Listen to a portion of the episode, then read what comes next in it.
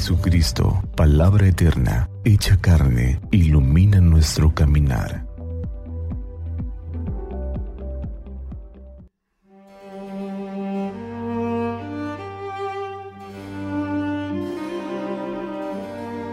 Jueves 17 de marzo de la segunda semana de Cuaresma.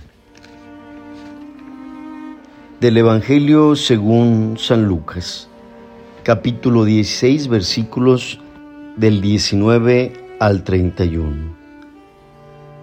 En aquel tiempo Jesús dijo a los fariseos, había un hombre rico que se vestía de púrpura y telas finas y banqueteaba espléndidamente cada día.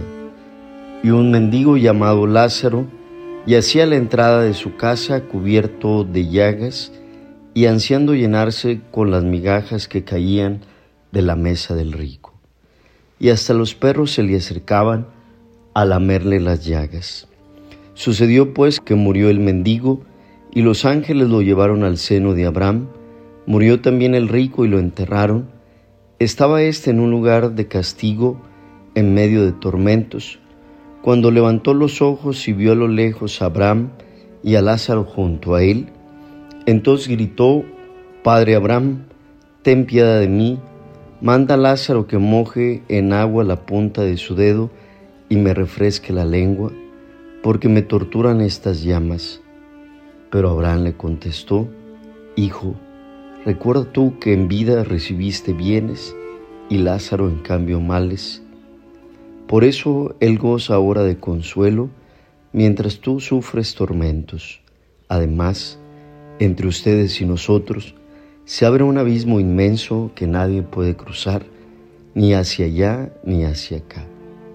El rico insistió, Te ruego entonces, Padre Abraham, que mandes a Lázaro a mi casa, pues me quedan allá cinco hermanos, para que les advierta y no acaben también ellos en este lugar de tormentos.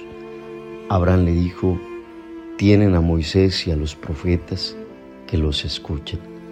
Pero el rico replicó, no, padre Abraham, si un muerto va a decírselos, entonces sí se arrepentirán.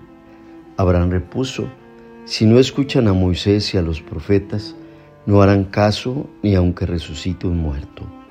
Palabra del Señor. Gloria a ti, Señor Jesús.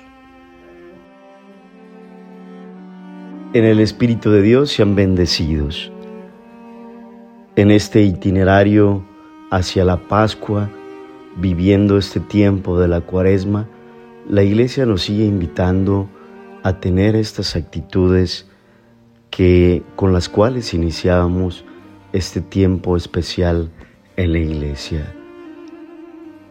La oración, el ayuno y la caridad. Y particularmente en este jueves, la palabra de Dios nos sigue invitando a voltear a ver las necesidades de los demás. No es eh, la llamada de atención del Señor Jesús porque alguien tenga o no tenga dinero, porque alguien tenga bienes o no los tenga, sino la actitud como miramos y contemplamos a los demás.